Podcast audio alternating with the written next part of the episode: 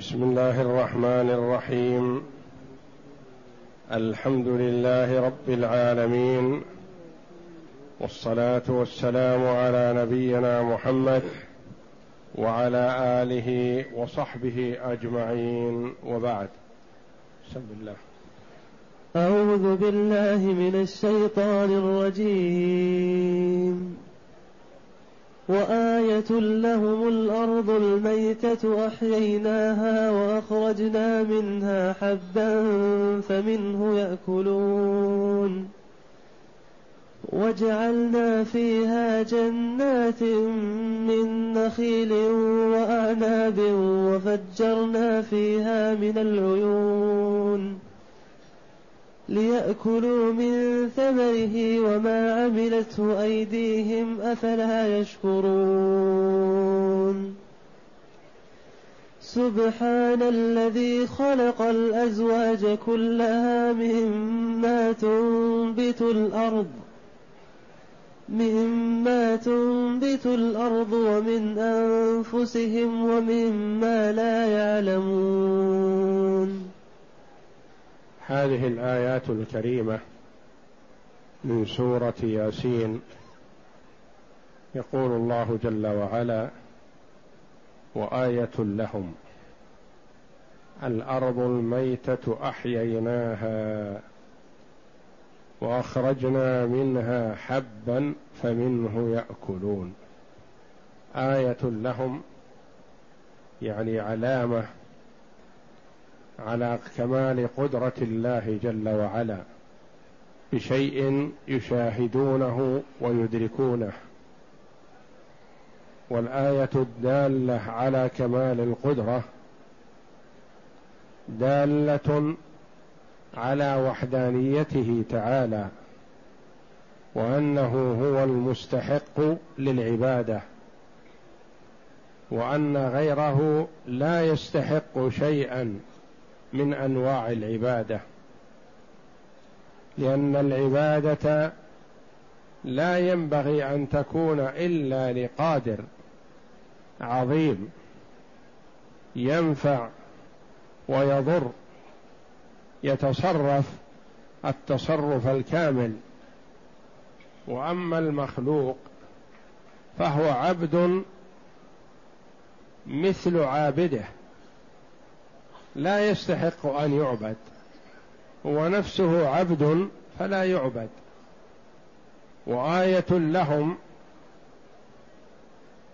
على البعث والجزاء والحساب الأرض الميتة أحييناها بين أيديهم يرونه بأنفسهم يرون الأرض ميتة. لا نبات فيها. فينزل الله جل وعلا عليها المطر فتنبت وتحيا. ويخرج الله جل وعلا منها أمورا كثيرة وأشياء كثيرة تنفعهم حاضرا ومستقبلا. وذكر الحب لأن النعمة به أتم بخلاف غيره من البقول والخضروات فهي في وقتها وفي موسمها ولا تبقى. وأما الحبوب فينتفع بها طول السنة. تحفظ فتقتات وتدخر ويستفاد منها. وآية لهم الأرض الميتة. آية خبر للمبتدأ مقدم. والأرض مبتدأ مؤخر. الأرض الميتة. والميتة صفة. أحييناها جعلها الله حية بما فيها من النبات. فهذا سبب كونها آية الإحياء.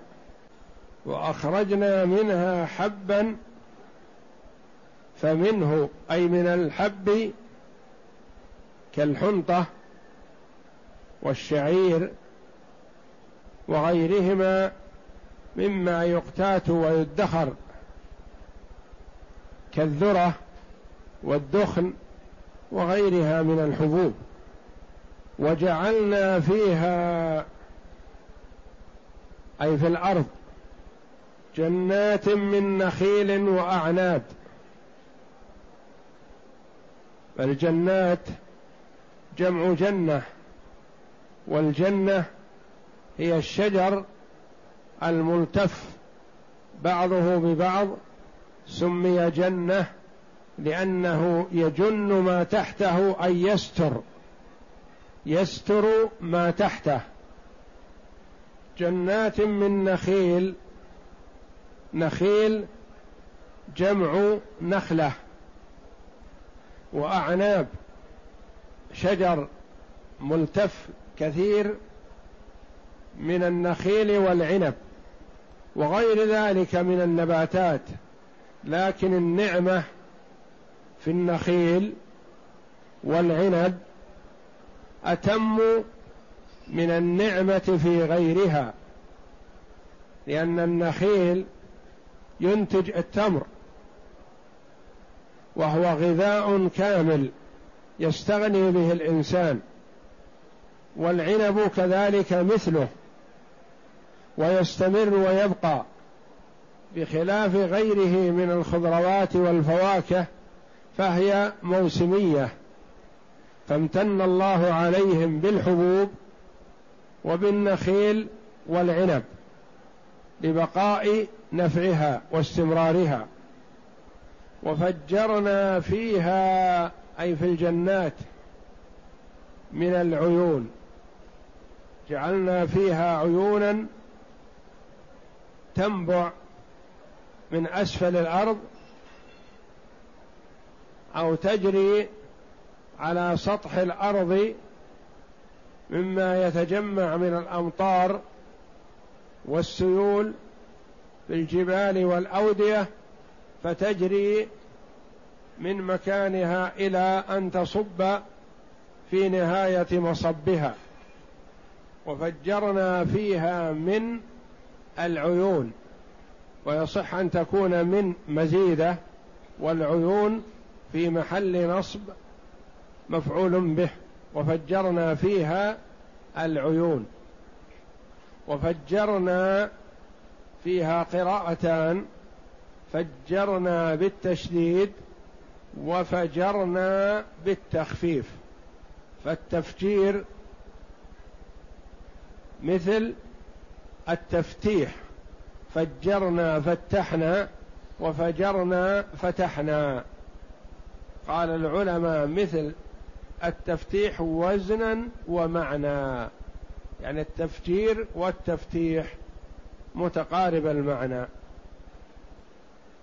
عملنا هذه الأعمال وأوجدناها ليأكلوا من ثمره وما عملته أيديهم ليأكلوا من ثمره. يعني ثمر هذه الأشجار والنخيل الموجودة في الجنات أو من ثمره ثمر تفجير العيون لأن الثمر ناشئ من الماء.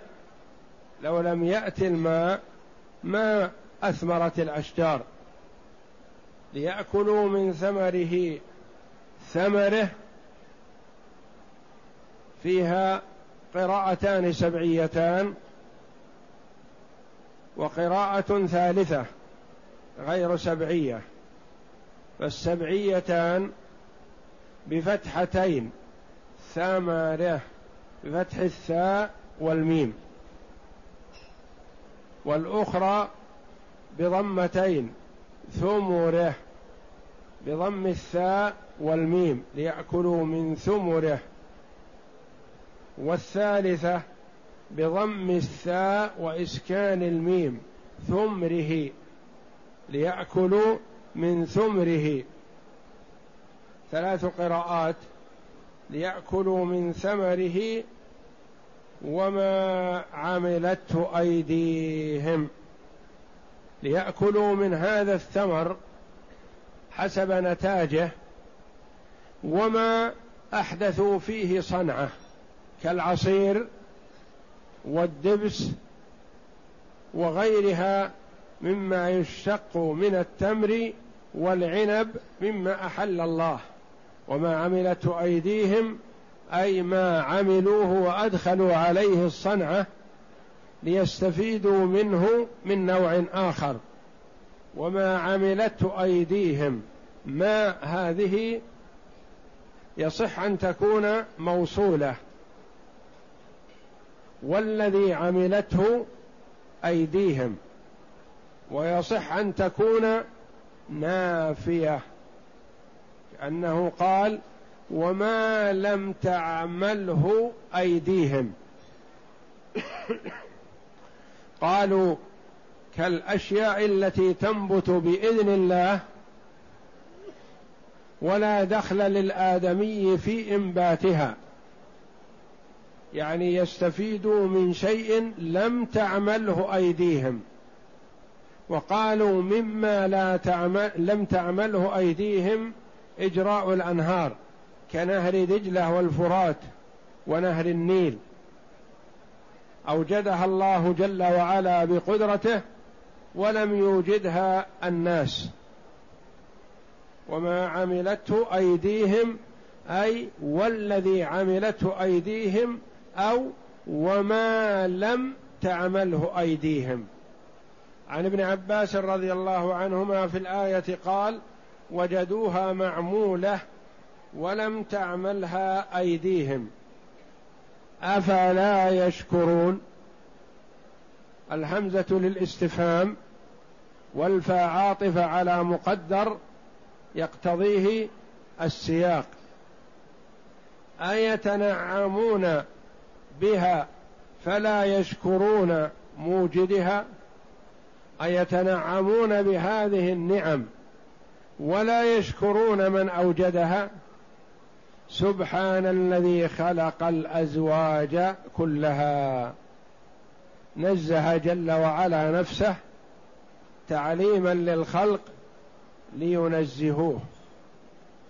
عما لا يليق بجلاله مما نسب إليه الظالمون والكافرون. سبحان الذي خلق الأزواج يعني الأصناف وجعلها متفاوتة. التمور أنواع كثيرة والعنب أنواع كثيرة والحبوب أنواع كثيرة. خلق الأزواج كلها مما تنبت الأرض يعني من الأصناف التي أنبتتها الأرض. كالتمور مثلا والحبوب والعنب ومن أنفسهم. خلق الذكر والأنثى لبقاء النسل ليتوالد فيبقى النوع ولا ينتهي بالموت. ومن أنفسهم ومما لا يعلمون. خلق ما لا يعلمونه. فلله خلق كثير لا يعلمه الناس. لا يعلم الناس إلا قليلا من خلق الله جل وعلا. فكثير من خلق الله في الأرض وخلق الله في السماء وخلق الله فيما بينهما لا يعلمه كثير من الناس. قالوا ففي الأودية مخلوقات عظيمة لم يدركها الناس ولم يقفوا عليها ولم يروها ولا يستطيعون الوصول إليها. ومما لا يعلمون من أصناف الخلق. وفي هذه الآيات كمال قدرته جل وعلا وأنه المستحق للعبادة وأن صاحب هذه القدرة قادر على إحياء الموتى فهو قادر على ذلك جل وعلا وإعادة الخلق بإحياء الموتى أهون عليه من إيجاد الخلق لأول وهلة. والله جل وعلا لا يعجزه شيء. والله أعلم. وصلى الله وسلم وبارك على عبد ورسول نبينا محمد وعلى آله وصحبه أجمعين.